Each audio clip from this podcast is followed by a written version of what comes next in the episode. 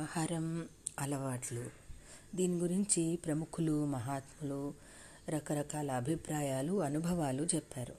ఈరోజు దాని గురించి తెలుసుకుందాం.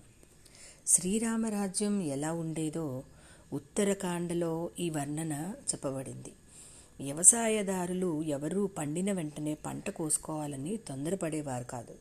రాసులుగా పూసిన ధాన్యానికి ఎవ్వరూ కాపలా ఉండేవారు కాదు.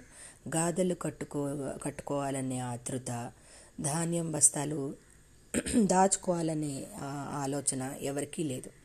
ధాన్యం బస్తాలు ఇంటి బయటే పడేసి అంత నిశ్చింతగా నిద్రపోతూ ఉండేవారు.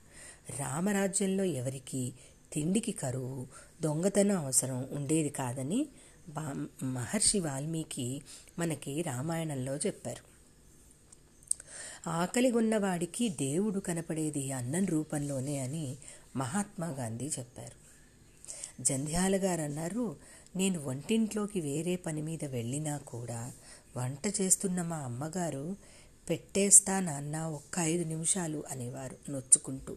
నేను అన్నం కోసం వచ్చాననుకుని ఎంతైనా అమ్మ అంటే అన్నం అన్నం అంటే అమ్మ అంతే.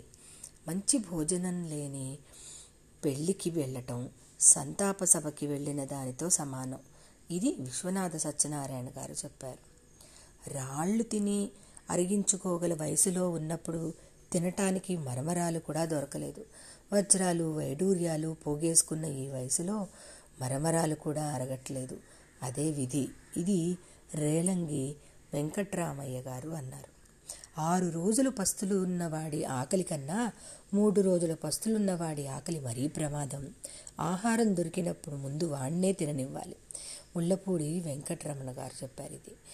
ఏటా వంద బస్తాల బియ్యం మాకు ఇంటికి వచ్చినా మా తండ్రి గారు అన్నీ మనవి కావు నాయనా అని బీదసాదలకి చేటలతో పనిచేసేవారు అన్నీ మనవి కావు అనటంలో ఉన్న వేదార్థం నాకు పెద్ద అయితే గాని అర్థం కాలేదు.